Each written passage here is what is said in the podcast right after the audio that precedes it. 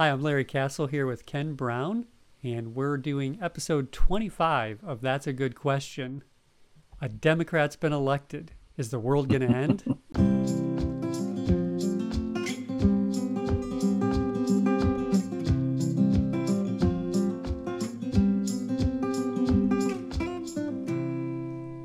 so, Pastor Ken, here we are uh, after the election. You recently wrote a blog entitled election post mortem, kind of going over the autopsy of the election. I guess is that what the yeah. doing?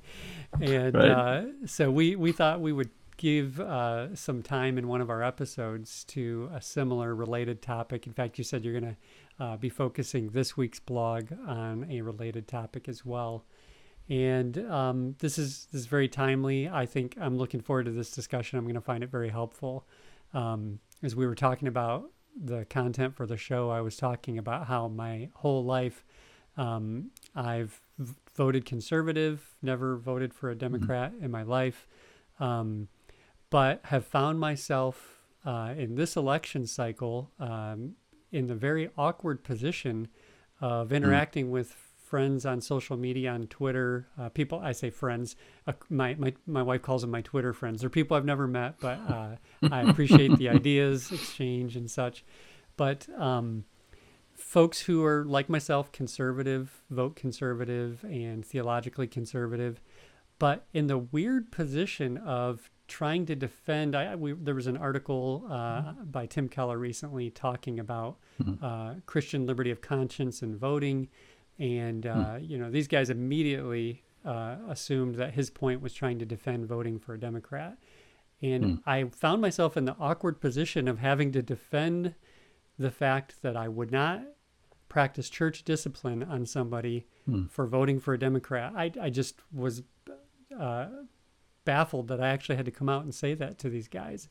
Um, But in their minds, um, you know, we could agree on ideas from Scripture like um, uh, needing to address poverty, um, needing to address the evil of abortion, and uh, but not being able to disagree on the best way to go about that. Um, and I, you know, I would not agree with the Democrat platform on these issues, particularly on abortion, as you and I've talked, and may come up in today's content. Um, I would not agree with their platform's approach to that, and I, I wouldn't vote for them because of that. Um, and yet, there are Christians telling other Christians, you can't be a Christian if you're not voting the way I'm voting. Um, So that that's where we find ourselves in this this election cycle. Well, and as you're pointing out, then it's just uh, it's it's made harder now. Uh, let's be clear. You and I both want to keep our jobs, one, and uh, we don't want to get stoned by anybody. Uh, I'm kidding, but we neither of us voted uh, for a Democrat or a pro-abortion candidate. Neither of us ever have, and neither of us uh, will ever be doing that. Uh, but what you are pointing out, what Keller is pointing out, that these lines have become a bit blurry because we have been willing to do things in this past four years, these last couple of elections, that we wouldn't have countenanced in in years past uh, because of other values that we have, moral values that we have beyond uh, abortion. Abortion is enormous because it's life, and you know everything else springs from life. All these other issues about social programs and all that don't matter if you don't protect life. And so life is foundational. We know that. But if we're going to sacrifice other moral principles in what we advocate for and who we who we promote, as we said a long time ago, not just who we vote for, but who we promote. There's a difference between vote and promote. And there's been a lot of promotion and support, very vocal and even rabid sometimes. And that then blurs the lines, and people in the world don't understand how we can stand for some of what we've tolerated. Uh, but having said that, pro-life a pro-life position is still paramount. It still does determine for me and uh, determine for you, you know, what we do. But let's be more thoughtful than just a label. And I think that's part of what you're saying is that, you know, I interact with folks, my Twitter friends, my uh, internet friends, my cyberspace friends, but uh, it's easy to just do this binary thing and not think about other issues that are at play and have come into play uh, in these last couple of election cycles. And we need to be more thoughtful people than that. Yeah, I, I, think that um, is right along the lines of what I was thinking is, is and so often in those conversations, people are uh, making, you know, things just, ex- you know, black and white. If you mm-hmm. don't agree with the end result mm-hmm. I'm giving here, you can't possibly have any rationale to what you're thinking. And mm-hmm. um, one of the other things that I had in mind as we thought about this topic is that, um, you know, we can go to the extremes. When I was younger and very interested in politics, um, you know, I actually fell for the line that uh, this election means everything, and uh, mm-hmm. we are all going to die if our guy doesn't get elected after mm-hmm. this election. And after seeing that mm-hmm. cycle go through several times, I mm-hmm. realized the the built-in gridlock that our system of government mm-hmm. has, and things tend to move slowly back and forth. Mm-hmm. And um, it allowed me to have a little better perspective. And um, I can tend to go to the other extreme because I see these mm. political mm. issues oftentimes as mm-hmm. symptoms rather than root causes. Um, mm-hmm. the, the good desire to focus on more core things, biblical truths in my relationships. Definitely, I think it's been a good thing mm-hmm. to um, forego arguing about politics as a common practice with people, especially now that it's so prevalent online. Um, but it's easy to go in the other direction and just want to mm-hmm. ignore it all because there's so much noise, and that's not good mm-hmm. either. So I think we'll have a chance to talk about that in this episode as well. Um, mm-hmm. So we're over two weeks past the election now, and um, mm-hmm. you know uh, we've we've got uh, the election post mortem blog that you wrote, and mm-hmm. uh, we tried to prepare people for what appeared to be a likely outcome for that. And uh, you asked, so how will you react if Joe Biden's elected? And then you mm-hmm. offered some historical reminders for people um, designed to to put their minds at ease, right?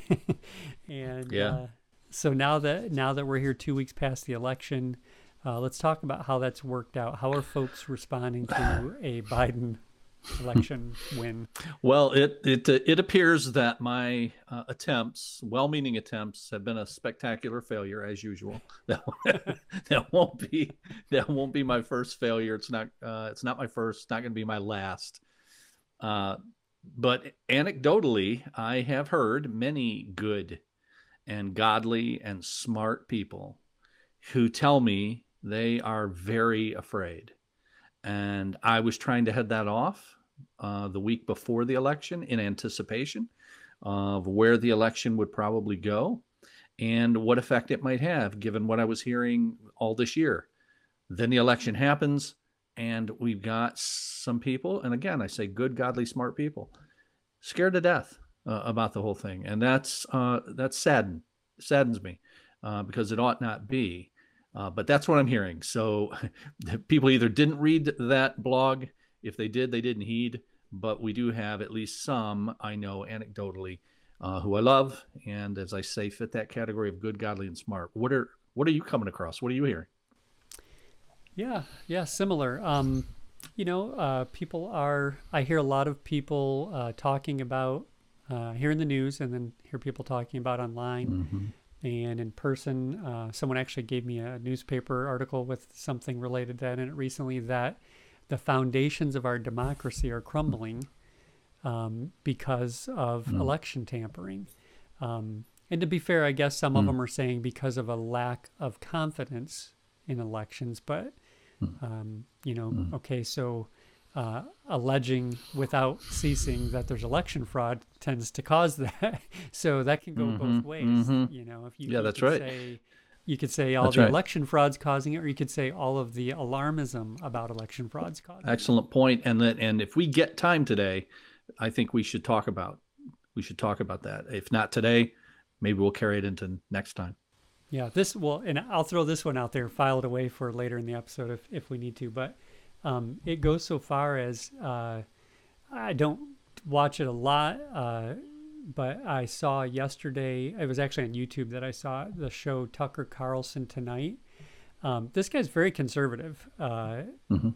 and Mhm. he spent about 10 minutes talking about all of the Mhm. problems, uh, you know, the stuff in Detroit with the poster board on and uh, the different cities claiming the people who were supposed to be Mhm. watching weren't let in Mhm. and different Mhm. things that people have, have cited. And he really kind of setting all that up, talking about what I said that, uh, you know, our confidence in the electoral system is is waning and that's a huge problem. So we need to address these things. And, you know, I think to a degree, as a point, we need to, if there's claims of wrongdoing, check it out, uh, discredit it, affirm, confirm it, whatever. Um, but he spent the 10 minutes, you know, building that up. And then at the end of that segment, he talked about, I'm forgetting her name right now, uh, the lawyer. Sidney Powell. Sidney, Sidney Powell. Thank you. He he uh, had contacted her to say because the, at the end of their press conference, Mhm. uh, she Mhm. made the point about the electronic vote tallying Mhm. and how Mhm. corrupt it was. I mean, a pretty big claim. And he was inviting her. He said, "I'd give her the whole show," and Mm-hmm. they blew him off and Mhm. uh, got angry with him. And he so he said this on his show. No kidding. I see I see online people calling Tucker Carlson a globalist. he is a left wing pawn.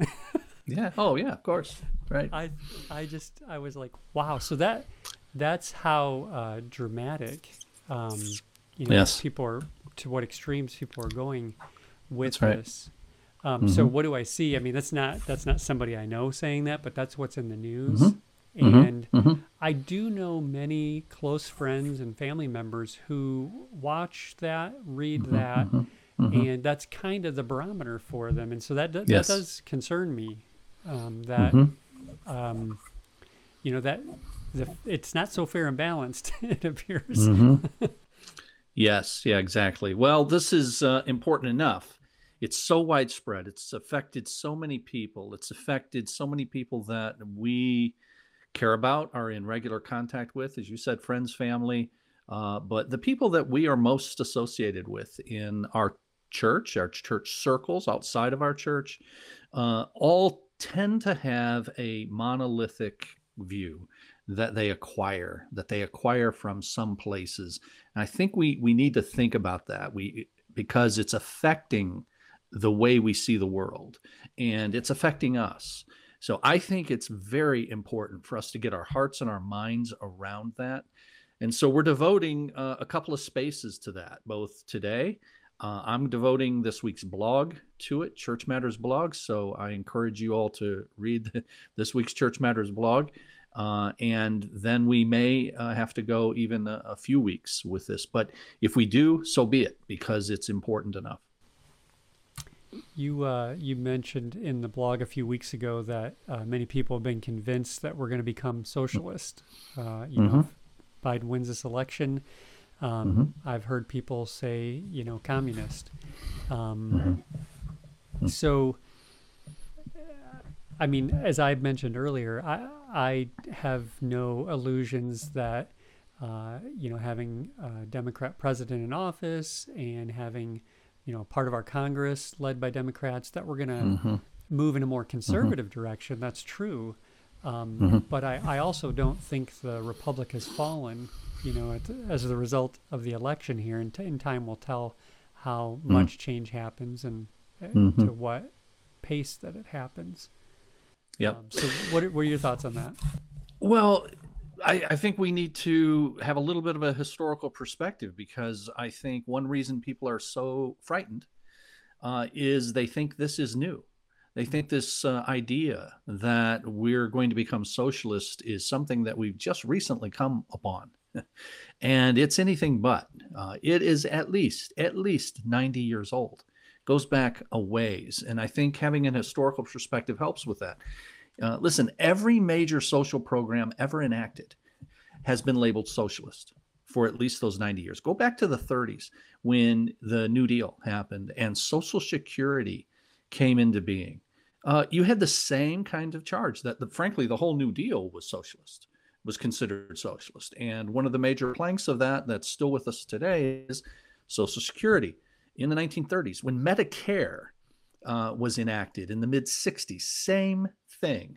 Uh, as a matter of fact, uh, none other than Ronald Reagan got his start politically by making that charge in the 60s about socialism and, and encroaching socialism because of not the New Deal, but now uh, the Great Society programs of Lyndon Johnson in the 60s. Barry Goldwater uh, was the presidential nominee for the Republicans in 64, ran against LBJ, lost in a landslide, but he was making that case that we've got this socialism coming our way and socialized medicine that was that was Medicare was going to be socialized medicine. So you need to understand, friends, this is this is not new. That every program that has come along, and now these are programs that you couldn't find. You could throw a rock in Washington D.C.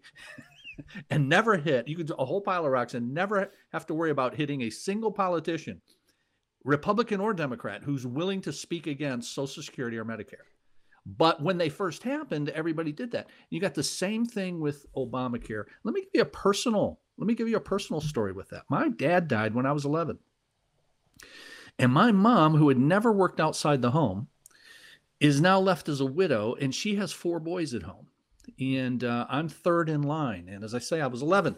What's my mom going to do? My mom had to go and get a job. But I tell you, let me tell you on a personal level, I'm, I'm thank God uh, that he used Social Security to help me and to help my family.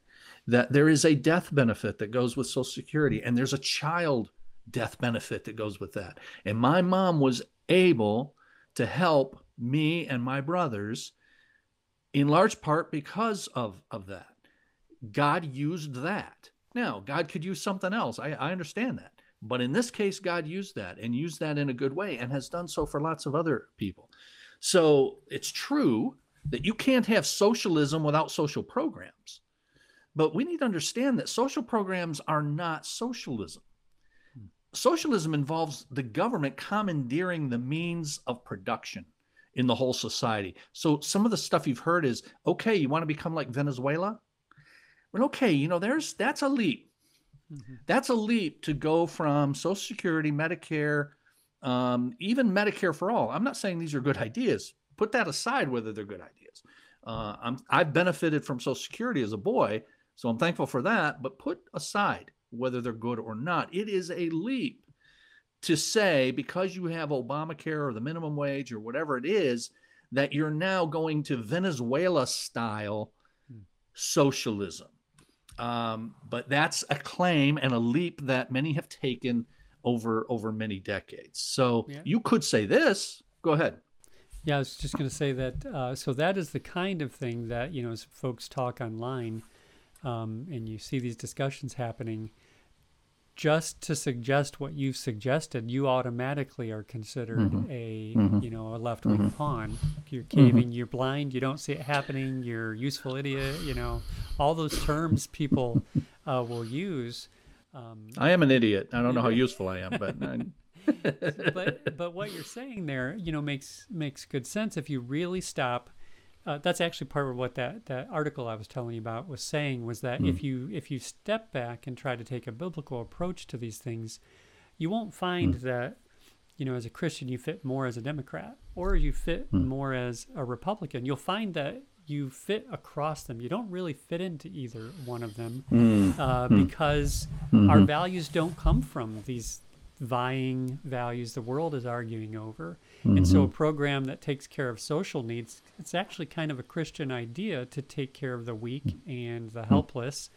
Um, but it's not mm-hmm. a, a, Christian idea to steal from people, you know. So yeah, right, or to right. commandeer, as you said. Well, but but right commandeer the means of production and then to commandeer through taxes but but again if you're going to say that then make your case but it was i think 1916 don't hold me to that but i think and i think it's the 16th amendment that uh, gave us the income tax. So we've had the income tax just over 100 years. Uh, but the income tax is in large part what supports these government programs. Now taxation is taking money from people. And involuntarily, you have to contribute that by law or you can be arrested. Contrary to what some people think, you, have you ever heard this? You know that the our that our taxation system is a voluntary system. Have you ever heard that? Yeah, try to yeah. volunteer opting out and right. see how that goes. I know some I know some people who have done that and they found out how violent how involuntary it actually is.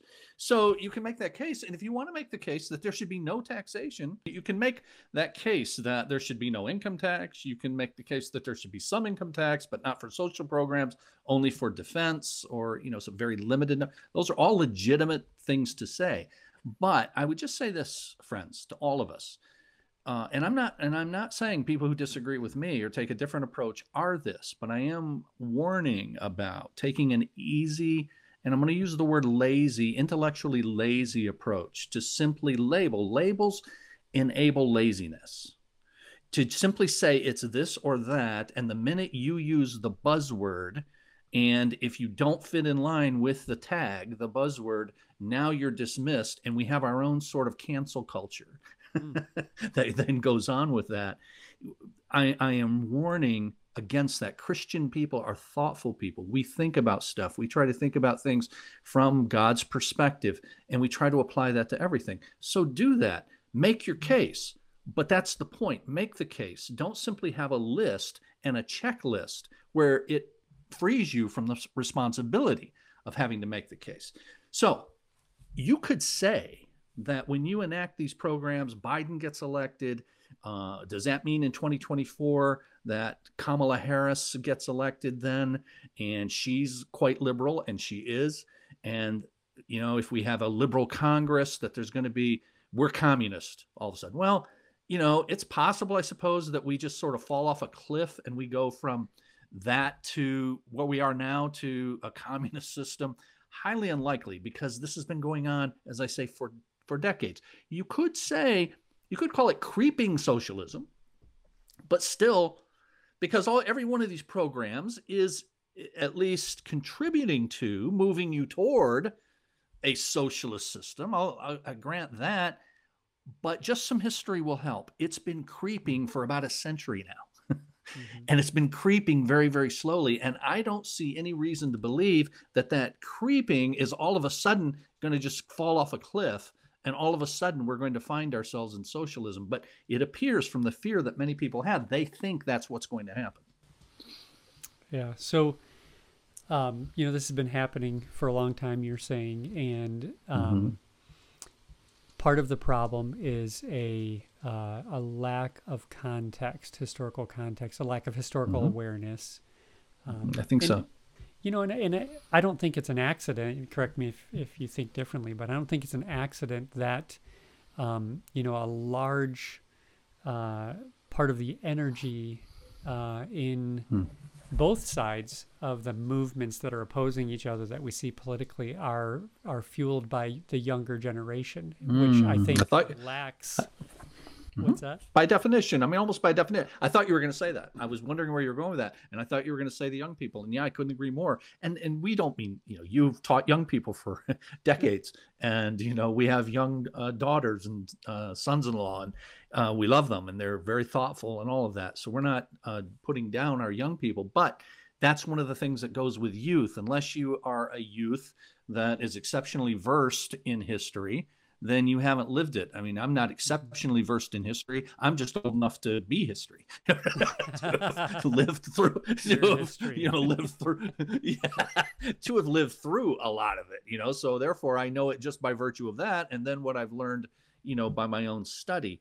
But yes, you are right, and so it looks like to a next generation, everything looks new if you don't know history. Yeah. Mm-hmm. Yeah, and you know, I think there's something to be said for, uh, you know, it's easy to become apathetic uh, and cynical mm. as you go mm-hmm. through those things. So the the passion of youth can be helpful in that, um, mm-hmm. but you've got to have that that perspective as well to know that the sky is not actually falling right now. You know, kind of thing. Mm-hmm. Um, go ahead. What were you going to say? Well, just that there's the economy then, and people are very worried about that socialism, communism, all that.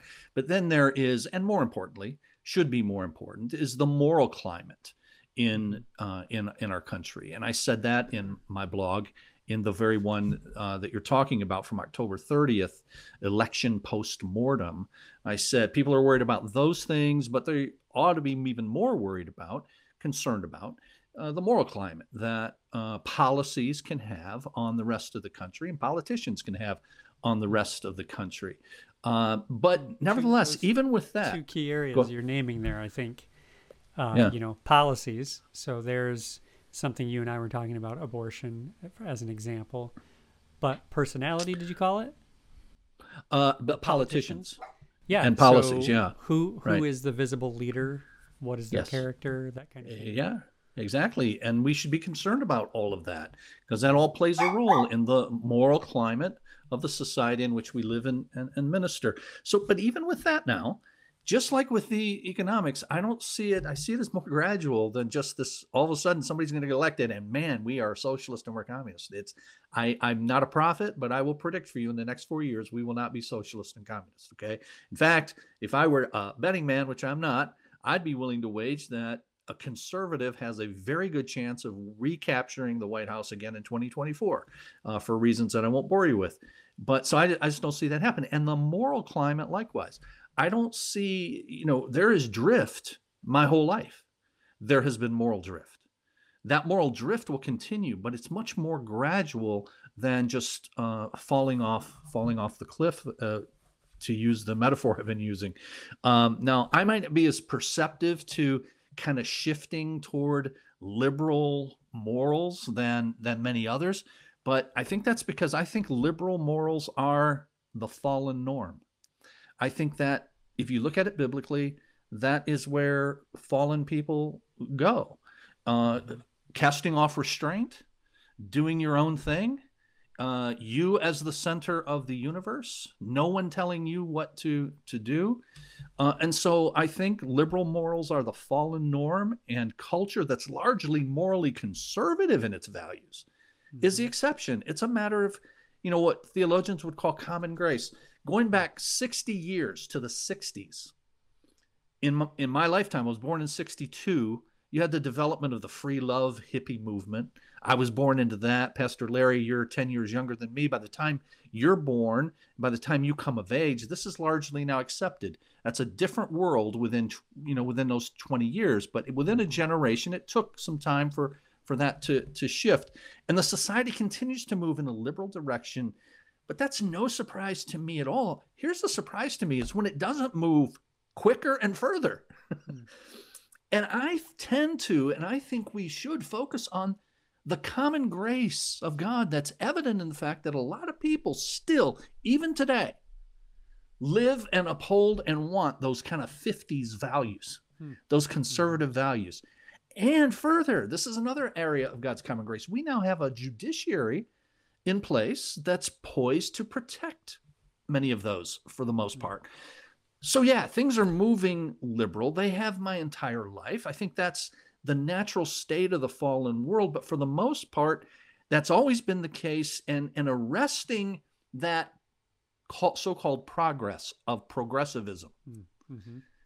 when that's arrested, when that stops, or when that's averted for at least a period of time, that's the exceptional state. And we've lived in that exception for decades. And to some extent, because of those common graces that I talked about, our children, you know, we have children that are about the same age, both of us. I think our children have the real possibility that in their lives they will enjoy much of those common graces as well. I don't know what the Lord has in store, of course, but I think there's the real possibility of that. But the predictions of socialism and this brave new world that's coming, those could have been made at just about any time in our lives. And it's always moving in that direction. If, if those concerns could have uh, and have existed for many decades, well, then that raises another question. If that's the case, if that's really been the deal for our whole lives, why is it so intense? Why is the fear so palpable and intense right now? Yeah, that And yeah, that leads into I think something we want to probably spend the balance. We're at about 29 minutes. We could probably spend the balance of Okay. time Yeah, talking about okay. that. Um, you know, go go ahead and introduce the the topic. Well, I tell you, if you if, if I, I ask the question, if if I'm asked that question, my answer is primarily media. Uh, what is the difference now that has made it so intense, so that people are more fearful than they were 10 years ago, 20, certainly 20 and 30 years ago? And I would say it's media. And I would say it is media that um, is now amplified. I would call it two things amplified and monetized. Hmm. Amplified and, and monetized. When I say amplified, look, the media is amplified today like it has never been in the history of the world. Wow, that's a big statement, but I, I can say it with absolute confidence. It's absolutely true. It's amplified by technology, it's amplified by the marketplace and all the choices we have. We have people have easy access to what we want to hear because we now have a plethora of, of choices. So now I can tune into through different platforms people that tell me and reinforce what I want to hear. Mm-hmm. And the other side, to use that for the other side, can do the exact same thing. So now we're in silos. Mm-hmm. I continually hear what I want to hear about how evil you are. the other side is they continually hear about how evil we are. And then we're surprised that we're, we're polarized. Mm-hmm. You know, but in the 50s, you didn't have anything like that. Just take the, you know, in the 50s, you had to know where to go to get information about something like the Bert, the John Birch Society. Now, when I say the John Birch Society, some of you are listening to this, you know what that is. Many of you are are not. But in the in the 50s, communism and the and the Cold War was just at an intense level, and you had organizations like the very conservative John Birch Society that were saying communists are behind every Bush in the US government. McCarthyism, Joseph McCarthy was holding the McCarthy hearings in the in the Senate, and he was hauling all kinds of people up and he was accusing them of being communists. It was called the Red Scare. All that was going on. You had people concerned about atomic war breaking out. There are still buildings around. You can find one every now and then with those. Have you seen those fallout shelter little, you know, and and those, but those used to be everywhere, even I mean, into the seventies. Logo? I thought that was a band logo. no, and when I was a kid in the seventies, going to you know elementary school, the my school building had that because school buildings were fallout shelters in case there is. So the mm-hmm. government had that. You had this fallout shelter. People built bomb shelters in their backyards and so there was this there was this this fear but in order to really get into it if you wanted to be a follower of the John Birch Society, that was a very conspiratorial kind of organization, still exists, but it's barely known now. But you would have to know where to go. It wasn't easily accessed. You know, you would have to sign up, you would have to get on their mailing list and all that stuff. Now you got the internet and you can just find things like the Birchers all over the place. Let me say something about the, the Birchers and a lot of the conspiracy stuff we have going on now my goodness, so much conspiracy stuff right now. But the Birchers were real conspiracy buffs. and uh, some of you might have know the name William Buckley, William F. Buckley, the founder of National Review magazine. He passed away in I don't know when, but uh, within the last 10 years or so. And uh, but Buckley was a spokesman for the conservative movement, and he denounced the John Birch Society. And many people look back on that and they believe it saved the conservative movement. Hmm. The fact that a respected voice like Buckley was willing to speak up and say, This is not who we are. This is not the way we think.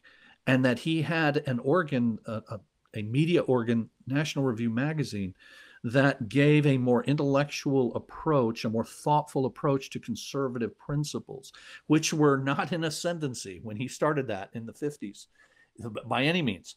Liberalism, political liberalism, economic liberalism was all, by far in the ascendancy for sure.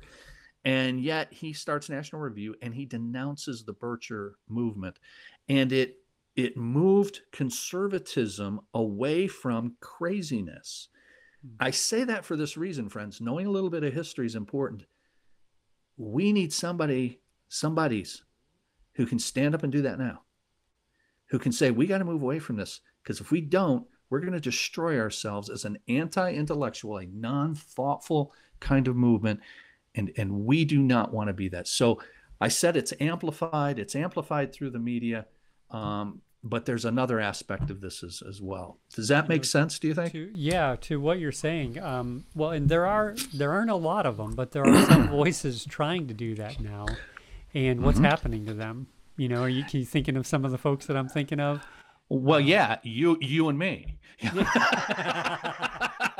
no, I meant actually prominent people. Oh, okay. Pe- people that others actually listen to. Um, uh, why am I drawing a blank right now? Uh, David French? You thinking of David French? Oh no, no, no, not David French. But uh, oh, yeah, you've, okay. you've, shared a couple articles from him, uh, from me. Um, former presidential candidate. Uh, oh, Romney, Mitt Romney. Mitt Romney. Thank you. I don't know why. Okay. But, uh, he also globalist. it was the term I heard. oh, totally. Yeah. Uh, That's just because say, right? he's trying to do what you're saying. He's mm-hmm, trying to say, mm-hmm. okay, hold on. Mm-hmm, Let's look mm-hmm. at is there really evidence for what we're saying here, or are right. we just crying, right. you know, foul? Yeah, exactly. Well, there's that amplified piece of it, and then I said there's the monetized piece of it, and I think that's a huge part of it. But I don't know. You tell me. Uh, this might be a good time to break, and maybe we'll pick it up there next time. You think? Yeah, 36 minutes. We could easily, we could easily pick back up. Um, okay. Yeah, let's do that. Uh, okay. So this is this was a little different than formats that we've done in the past. Uh, we've kept us both up on the screen here, a little more free free form uh, flowing, but uh, hopefully helpful. And um, make sure those of you who are watching check out if you haven't already. We'll put a link in the notes below this video or on the page you're looking at for the blog uh, to be able to check that out. Were you going to add something to that? I would just that to, today we have just done it differently, as Pastor Larry pointed out, and we've tried to introduce this subject uh, through a number of kind of subcategories. But I do want to assure you all that this uh, podcast that's put on t- by two pastors at a local church in Trenton, Michigan, is devoted to looking at these things through a biblical lens. So mm. we've tried to set up what's going on in our world from a political, societal, economic perspective and how's it affecting people. We think we need to be aware of that and then try to deal with that, but deal with it from a biblical perspective.